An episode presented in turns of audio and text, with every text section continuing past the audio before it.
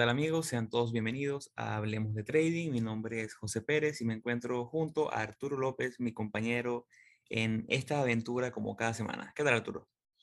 Hola José, ¿cómo estás? Eh, bueno, bienvenidos a todos a otra semana de Hablemos de Trading.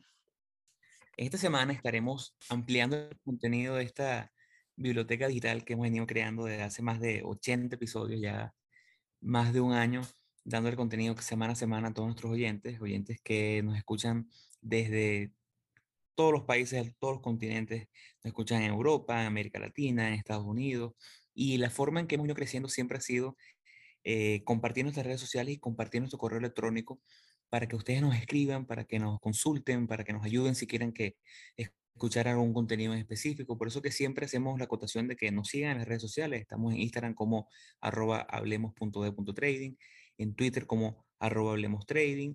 Eh, en Instagram está nuestro, en el perfil está un link donde pueden ver nuestro canal en YouTube, este tipo de contenido, este tipo de episodios en específico, es muy bueno que vayan y lo escuchen y lo vean a través de YouTube porque estaremos compartiendo a lo mejor un poquito las gráficas de lo que estaremos explicando el día de hoy.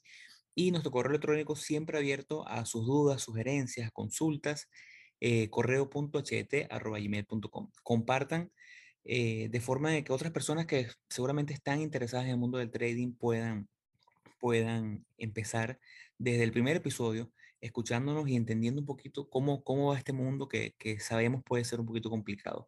Y sabiendo eso y teniendo en cuenta que hay muchos, muchos conceptos que son ajenos a, a, a lo que nosotros conocemos o a lo que venimos estudiando, es por eso que el episodio de hoy estaremos hablando un poquito sobre qué son los, los bonds, qué son los, los notes o lo, lo, llaman notes o bills de la Reserva Federal o de Estados Unidos. Eh, y también un poquito lo que, bueno, lo que son los bonds a nivel general, ¿no? porque no solamente son emitidos por la Reserva Federal, también son emitidos por corporaciones, por empresas, pero cuál es el papel que juegan los bonds en eh, la economía americana, en la bolsa de valores, porque muchas veces los escuchamos, decimos, mira, la curva de rendimiento está de esta forma, o el rendimiento del bond de 30 años con respecto al de dos años es tal. Entonces, hoy estaremos hablando un poquito de eso para que ustedes también puedan entenderlo y puedan saber de qué se trata cuando ven en las noticias que se aplanó la curva, por ejemplo. Yo creo que, que de ahí viene como la, eh, la motivación a hacer este episodio de, quizás que hay, hay ciertos conceptos que, que no, no es que se desconozcan, sino que quizás son como a la vista o a primera vista eh, bastante difíciles de entender. Eh, son, ojo, este tema de, de los bonos del, del tesoro, del el rendimiento de los bonos, todo esto es, es, un poco complicado a nivel, a nivel técnico. Em, pero bueno, trataremos de, que de, entenderlo o de por lo menos que, se entienda un poquito mejor el, tema. Eh, igual, bueno, muy bien, como, como digo José, ya como para ir entrando, eh, los bonos son, al final es un, termina siendo un contrato que tiene establecida una cierta cantidad de, normas. Eh, yo creo que el, el, ejemplo que conseguí más, como más fácil de entenderlo es eh, viendo como, como lo que sería la otra parte. Eh, nosotros cuando, cuando vamos a pedir un crédito de consumo, vamos a pedir, eh, no sé, un crédito hipotecario, lo que sea, nosotros pedimos dinero a alguien y, ese, y, lo que se establece en, esa, en ese préstamo es, bueno, la cantidad de años a pagar, los intereses a pagar, y, bueno, el costo, el, costo monetario del crédito que está solicitado. Cuando tú, cuando tú eh, compras un bono, realmente estás haciendo el, todo lo contrario. O sea, lo que estás haciendo es eh, el que está prestando dinero, por decirlo de alguna forma, eres tú. Eh, entonces es exactamente el mismo concepto. Tú lo que haces es que cuando compras un bono, tú compras un bono de cierto valor a una cierta cantidad de años y con un porcentaje de interés que ya está preestablecido. Entonces, eh, yo creo que es una, es una forma bastante, bastante fácil de, de, poder entender.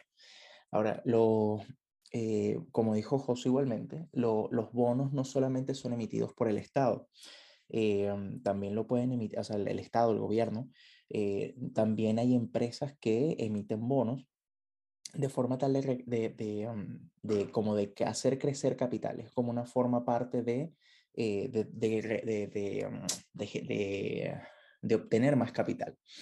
Eh, entonces, bueno, yo creo que, lo, que los los elementos que tiene eh, un bono cuando uno los compra, que ya, lo, bueno, ya los discutimos, los voy a compartir en una imagen que, que me parece bastante, eh, bastante eh, ilustrativa. Es, a ver, lo tengo acá. Aquí, perdón, acá está. José, se, se, sí se ve la pantalla, ¿verdad? Confirma. Sí, perfectamente. Ya. Entonces, bueno, esto, imagínense que este es la, el, bono que tú estás comprando y entonces tiene varios, varios elementos que podemos ver acá, que están los nombres en inglés. Eh, que, que, por eso es que quizás es un poquito complicado de, de, de, entender porque el nombre es diferente, es un nombre técnico, un nombre económico, entonces no, no, no se entiende, pero realmente uno sí sabe cuál, qué, qué, es esta, qué es esta cosa. Cuando hablan del bond face value, lo que se refieren es justamente al valor del, del bono. Entonces tú estás comprando, en este caso, el bono estás comprando mil dólares, el costo del bono son mil dólares, tú vas a pagar mil dólares para, para el para la compra del bono. Está otra, el otro concepto que se conoce como el, el, el coupon rate, que es simplemente el porcentaje de interés que te van a dar anualmente por, este, por la compra del bono. Y también se habla del el, el maturity, que es la, la, madurez, por decirlo de alguna forma, del, del, bono, que es simplemente la cantidad de años que eh, va a durar este, el, el contrato. Entonces, eh, fíjate que acá, por ejemplo, acá dice que, que, es un bono que va desde el 2020 hasta el 2030, entonces es un bono a 10 años, con un interés del 2% anual y el costo del bono como tal es de mil dólares. Es como la forma más, eh, eh, uno ve los conceptos y quizás es como complicado primer, a, a, primera instancia, pero si lo ves, o sea, si uno lo evalúa de esta forma es, es sumamente sencillo, son conceptos que uno ha visto en, en otras oportunidades y que eh, que simplemente llevarlo y tener el conocimiento del, del nombre técnico. Así que eh, básicamente eso es Una de las cosas, y una de las cosas que es importante recalcar es que cuando tú haces, por ejemplo, tomando este ejemplo que está en pantalla, eh, la compra del de el bono en mil dólares durante una madurez o, o, maturity, como dice ahí, de 10 años. Esto es, estos mil dólares lo que significa es que tú estás comprando, estás dando mil dólares en forma de, de, deuda para ellos, que, que, es la que está adquiriendo en este caso los Estados Unidos, y al final de los 10 años a ti te van a haber pagado tu 2% anual, en este caso es 10 dólares eh, semestrales, para 20 dólares al final de cada año, eh, y al final de los 10 años te van a regresar tus mil dólares.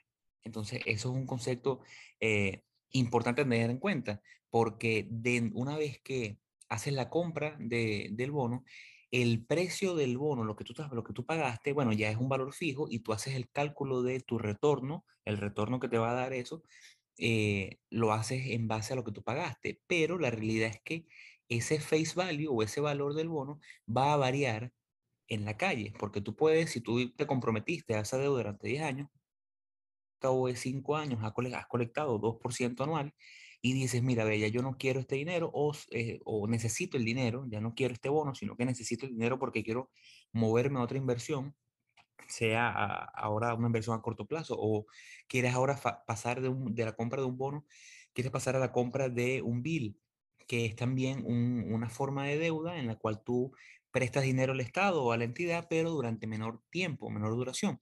Entonces ahora tu bono, el que lo va a comprar, obviamente va a decir, bueno, pero es que ya eh, esto no vale mil porque ya tú duraste cinco años colectando 2%, ahora yo te puedo pagar a ti 900. Entonces tú sales a un mercado alternativo donde tú vendes y si estás dispuesto a asumir esa pérdida de, del face value, lo puedes vender sin ningún problema. O sea, lo que quiero recalcar es que no significa que una vez que lo compras durante 10, 20 o 30 años, estás amarrado infinitamente a, a, a eso. Puedes venderlo eventualmente si así lo deseas. Otro punto importante que, que, que, es importante recalcar porque a mí, a mí también cuando comencé en este mundo me costaba porque veía, primero, bueno, pero es que aquí estaba hablando de Bones y en otro lado hablaban de Bill y en otro lado hablaban de Note. Es importante recalcar que eh, la diferencia en nombre va de la siguiente forma. Eh, por lo general, cuando un bono va de 10, 20 o 30 años, se le llama bono. Pero cuando esa emisión de deuda eh, tiene un periodo más corto, digamos, eh, de dos años a siete años, ocho años, se le llama eh, note, nota.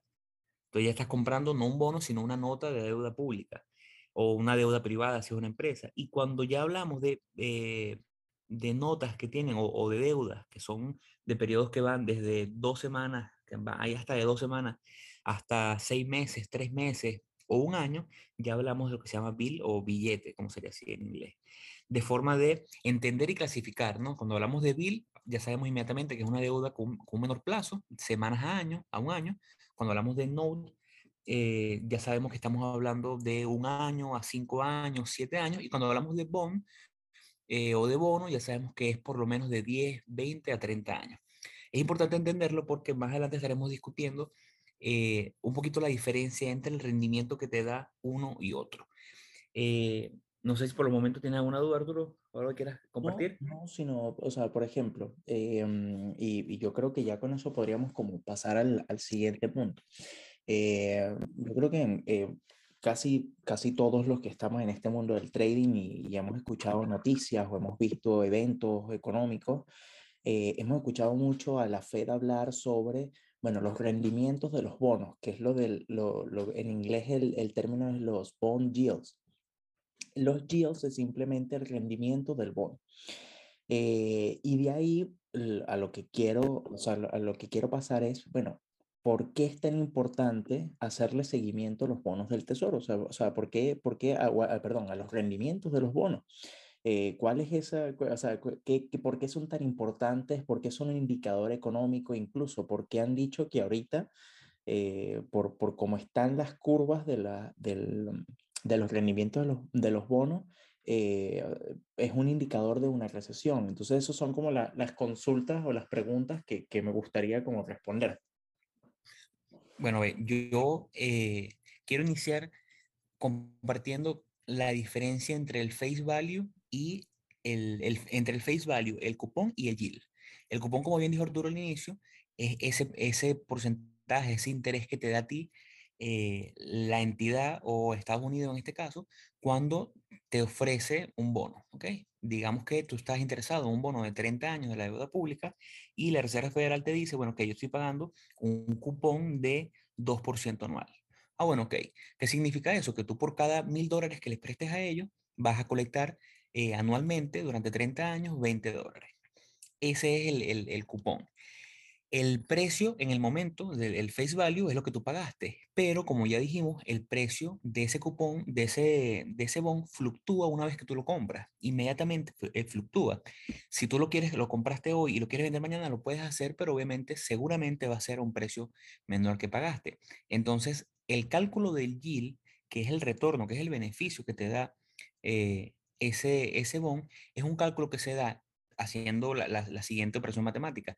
El, ese, ese cupón que te da a ti anual entre el precio de mercado. Entonces, para hacer un ejemplo breve, si tú el cupón cuando lo compraste te daba 2%, quiere decir que te daba 20 dólares por cada mil dólares que prestabas y te costó 20 dólares, perdón, y te costó mil dólares, estamos hablando de un interés anual que vas a colectar de 2%. Pero digamos que eh, a la semana de tu haber invertido en ese, en ese bono de mil dólares, viene la Reserva Federal y dice, mira, estamos ahora subiendo las tasas de interés y ahora no vamos a ofrecer un 2% como cupón, sino que ofreceremos un 2.5%. Entonces, inmediatamente tú pudieras decir, que es donde viene la parte un poquito complicada y por eso queremos hacer un episodio medianamente breve para no confundirlos mucho, sino que esto sea como el inicio, como hemos venido diciendo, sea el inicio y que ustedes puedan salir a buscar un poquito más información y a, tratar de, de, expandir un poquito las herramientas que le damos aquí. Si ahora la Fed dice al otro día, mira, yo no voy a pagar por ese cupón de 30 años eh, 2%, sino que voy a pagar 2.5% anual, tú pudieras decir, bueno, buenísimo, ahora voy a colectar 25 dólares, pero no, la realidad es que ya tu cupón es fijo, estás colectando 2% anual. Lo que ocurre ahora es que la persona que iba a comprar ese mismo bono que tú comprabas con 2 dólares de cupón, ahora dice, bueno, pero ¿para qué comprar? Ahora, te ahora se lo compro a la Reserva Federal a 2.5. Entonces ahora tú, para ser competitivo, debes salir al mercado y vender tu bono que te costó mil dólares, debes venderlo a un menor precio. De manera que ahora ese cupón, ese, ese bono que a ti te costó mil dólares, no lo puedes vender en mil, tienes que venderlo, digamos, en 950. Para que ahora al inversionista le sea atractivo y diga, bueno, ok, costó mil dólares, pero ahorita lo puedo comprar por 950 dólares. Y ese 950 dólares inicialmente me estaba dando un yield de 2%, ahora me va a dar un yield de 20 dólares que colecta anualmente entre 950, que es el market value del momento, ahora me va a dar un beneficio de 2.1 1%. Entonces ahora digo, bueno, ok, me es un poquito más rentable. Sin embargo, todavía no me vale la pena porque si voy a la Reserva Federal me van a pagar 2.5. Entonces digo, bueno, ok, entonces te lo voy a vender en 900. Entonces, esos 20 dólares colectas anualmente, entre los 900, mira, ahora me da un 2.2. Un 2.2, te estoy comprando una deuda de 900 dólares que dentro de los 30 años después, aparte de mi 2%, voy a colectar los 1000 dólares completos. Entonces, más o menos por ahí va esa relación en la cual el, el precio del mercado hace que tu rendimiento varíe. Independientemente si lo pagaste en 1000, pero que eventualmente al año, a los dos años, puedes venderlo solamente 750, obviamente eso va a afectar tu rendimiento. Y la persona que lo compra eventualmente dice, bueno, ok, si me es rentable comprártelo en 750 dólares porque voy a tener un retorno, un yield, de en vez de 2%, que es lo que me paga, voy a tener un retorno sobre mi inversión inicial de 2.6%. Entonces, bueno, sí te voy a comprar a ti el bono en vez de comprárselo a la Reserva Federal en 2.5. Eh, Entonces, más o menos así va el juego entre esa, ese rendimiento y esas curvas de rendimiento. Como bien dice Arturo, siempre escuchamos en las noticias eh, la, la famosa curva de rendimiento o yield curve. Y es un punto súper importante porque aunque la curva de rendimiento pudiera parecer eh, algo que no nos afecta a nosotros, lo que posiblemente no compramos bonos de la deuda pública, sí nos afecta porque los analistas, los inversionistas, los traders, analizamos la curva de, rendimiento, porque la curva de rendimiento no es más que una relación que se hace entre los principales bonos, o se ha tomado como una forma de, de, de estándar comparar el rendimiento que da el de dos años, un, un, bill, un note de dos años, el que da el de 10 años y el que da el de 30 años. Y eso, en teoría, te daría más o menos la, la relación de cómo se encuentra la economía americana o incluso la economía de eh, esa empresa a la que tú estás invirtiéndole dinero y prestándole dinero. No sé si hasta ahorita se entiende más o menos. No, sí, sí, perfecto. sí, perfecto. Entonces, ¿por qué es importante la curva? Porque vamos a visualizar un, un, el siguiente escenario y, y, voy, a, voy a tratar de, de, usar la pizarrita para ver si puedo. Okay. Avísame cuando veas la pizarra. Sí, ahí se ve. Ok. En la pizarra, bueno, me, me disculpan el, el, el, mal, el mal trazado. Vamos a hacer una pequeña gráfica muy rápida que va a tener un eje Y un eje donde vamos a tener el rendimiento y un eje donde vamos a tener la madurez o la duración del bono. Suponiendo que nosotros ten, tendremos, obviamente aquí, un, una forma de, de yield que sube y aquí una forma de madurez, que, donde tendremos al principio un bono de dos años eh, de, para después tener un bono de 10 años y para después tener un bono de 30 años. En teoría, una inversión a largo plazo debe tener un mayor rendimiento, porque si tú vas a prestar a la Reserva Federal tu dinero, es esperando que eventualmente te dé mayor rendimiento. Entonces tú vas a decir, bueno, ok, yo estoy dispuesto a prestarte a ti eh, a 30 años mil dólares, pero me vas a tener que pagar 3.5% de interés anual, ¿ok? Que es lo que hablamos del cupón. También te van a decir las, ok, bueno, el de 10 años, yo estoy dispuesto a pagarlo en 2.5% anual. Tú dices, bueno, perfecto. Y el de 2 años, por ser una inversión a, a menor plazo, te voy a pagar 1.5.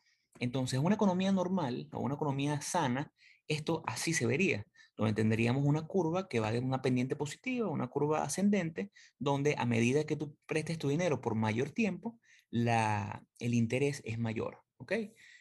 ¿Qué pasa? Obviamente los bonos son vistos como una inversión muy segura porque están respaldados por el Estado. Entonces tú dices, bueno, ok, si el mercado está haciendo buenos números, no me interesa mucho prestarle dinero al Estado durante dos años para que me dé 1.5% de retorno en un año porque lo puedo meter en el S&P y, colectar 8, 9, 10%. Entonces es un bono muy cotizado cuando la, la, economía americana está en expansión. Pero sí es cotizado por fondos de inversión, decir, bueno, ok, pero sí me interesa diversificar y colocar una parte de mi dinero en estos eh, bonos de 30 años, porque bueno, voy a colectar 3.5% durante 30 años, diversifico mi riesgo, es, es, es bien cotizado. En, en este momento, Estados Unidos ha tratado de levantar capital y ha emitido deuda eh, de bonos eh, o de notes de corto plazo con un mayor interés. Cuando nosotros vemos que el, el de 10, el de 2 años está pagando 2.5, el de 10 años está pagando 2.5 y el de 30 años está pagando 2.6, es lo que hablan los economistas como un aplanamiento de la curva. Durante un aplanamiento de la curva, históricamente se han visto transiciones y cambios en la economía americana, porque algo está pasando. Para que se aplane la curva, quiere decir que hay más gente interesada en prestar dinero a corto plazo, porque a lo mejor el mercado americano, la bolsa, no les está dando buenos rendimientos y ven este bono de dos años como una forma de capturar 2.5%, 3% en corto plazo y no están dispuestos a prestar su dinero a 30 años porque tienen el miedo, que es lo que ocurrió este año, de que la Reserva Federal, que venía emitiendo bonos de 30 años a 3.5%, de repente diga, eh, mira, ahora voy a pagar 4.5. Y en lo que la Fed sube ese cupón, tú que ya tienes un cupón, ya tienes un, un bono en tus manos, el precio cae. Entonces, como la gente tiene miedo de que eso ocurra, libera el de 30, vende el de 30 y se muda al de, un, al de dos años. Entonces, hoy por hoy vemos cómo, y lo voy a, lo voy a mostrar aquí rápidamente en TradingView, cómo eh, si nos vamos a enero de este año, el bono de dos años de la Reserva de Estados Unidos estaba pagando 0.77%. O sea, que tú por... José, ¿estás compartiendo, ¿estás compartiendo la pantalla? Ah, ya, ya, creo que se quedó en gráfica. Ya te lo comparto aquí. Sí, porque no se ve la pizarra todavía. Ahora sí. Ahora sí, ok. Si nos vamos a la gráfica del el rendimiento del bono de dos años, vemos que el rendimiento de un bono para dos años en enero era de 0.74%. O sea, quiere decir que tú por cada mil dólares que prestabas te daba 7.6%, eh, 7.6 dólares anuales. Hoy por hoy, ese rendimiento ha subido a 3%. Quiere decir que ahora, de 7 dólares que colectabas anualmente, ahora vas a colectar 30 dólares anualmente hay mucha gente que migró de el bono de 30 al bono de 2. Cuando vamos al bono de 2 de 30 años, vemos que en enero estabas colectando 1.96%, quiere decir que colectabas por cada mil dólares que prestabas, colectabas anualmente aproximadamente unos 19 dólares. Hoy por hoy colectas 31 dólares, o sea, subió. Sin embargo, cuando comparamos las dos gráficas, vemos que si esta subió de 1.9 eh, a 3.1 y la otra subió de 0.77 a 3.1 también, básicamente. Entonces vemos que esta se ha venido ralentizando y el aumento en la tasa y el pago de cupón del de dos años ha aumentado enormemente. Aquí es donde vemos lo que se, lo que se conoce como ese aplanamiento de la curva, donde el bono de, de dos años está pagando prácticamente lo mismo que el de 30. Entonces, ¿cuál es la motivación del inversionista a, prestar dinero 30 años cuando puede colectar ese mismo interés, ese mismo cupón en dos años. Y cuando vemos, que es la otra fase de mercado, que la curva pasa de estar eh, aplanada a estar más bien eh, una invertida, es cuando generalmente se conoce como la entrada a una recesión. ¿Por qué una recesión? Porque ahora estaríamos viendo como el de dos años estaría pagando, digamos, unos 4.5% y el de 30 años estaría pagando a lo mejor un 2% a lo mejor el mismo 3%, pero mucho menos. Entonces, ¿qué significa esto? Los inversionistas están huyendo de una inversión a largo plazo en la economía americana porque tienen miedo que a lo mejor el Estado entre en default o, o, en, o en, lo que sería en español como una falta de pagos y prefieren invertir en el de corto plazo que les genere un retorno relativamente seguro, pero en un menor, una menor duración. Entonces, más o menos, esa es la relación que tiene la curva de, de beneficio, la curva de rendimiento de los bonos que emite el Estado americano con la bolsa americana. Es un indicador muy bien visto y que, bueno, lamentablemente en los últimos 60 años, cada vez que hay un aplanamiento o cada vez que hay una inversión de la curva, entramos en un proceso de recesión. Y que está, está genial porque, eh, o sea, yo creo que mejor, mejor de como lo explicaste, es bastante complicado hacerlo, eh, pero a lo que voy es que lo interesante de esto es, bueno, que son, son datos que históricamente han, ah, han funcionado, ah, o sea, han funcionado no, sino ah, se han visto por, eh, por la validez de, de, de, lo que dan. Y eso también demuestra mucho de la incertidumbre del momento que estamos viviendo actualmente. Eh, por, por esto mismo de justamente lo que acabas de, de, de, mostrar, de que la curva de, o sea, los rendimientos de dos años y los de 30 años están, eh, están en el mismo valor. Entonces, eh, ¿qué es lo que te está queriendo decir eso? Bueno, estás, estás viendo que hay más, o sea, como que la gente está, eh, o sea, está comprando bonos a, mayor corto, o sea, a un corto plazo justamente por la incertidumbre tan grande que hay en la economía.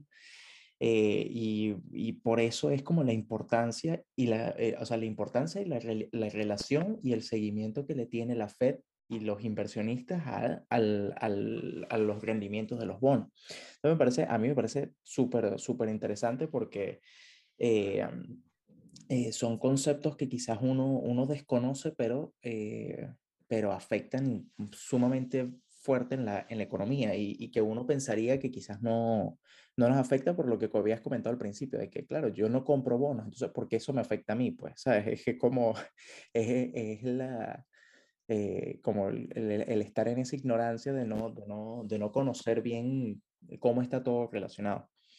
Bueno, es como eh, pasa en, nuestros pueblos en Latinoamérica que, que sube el dólar y la gente, bueno, yo, yo, no, yo no gano en dólares, a mí no me afecta, pero son ese, ese, esas pequeñas cosas en la economía que sí nos afectan y que, bueno, el que no está sumergido en este mundo no lo ve y al amor vive más tranquilo porque no, no, no ve la curva y, y se tranquiliza. Yo quiero hacer una última acotación y ya como para ir cerrando, porque sé que es un tema denso y, tampoco quiero abrumarlos con contenido.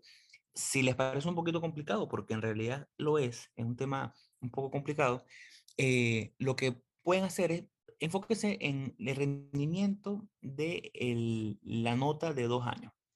Porque cuando a principio de año estábamos, veníamos de un año 2021 muy bueno, de, de alcista enormemente, eh, y estaba pagando, tenía un rendimiento de 0.77%.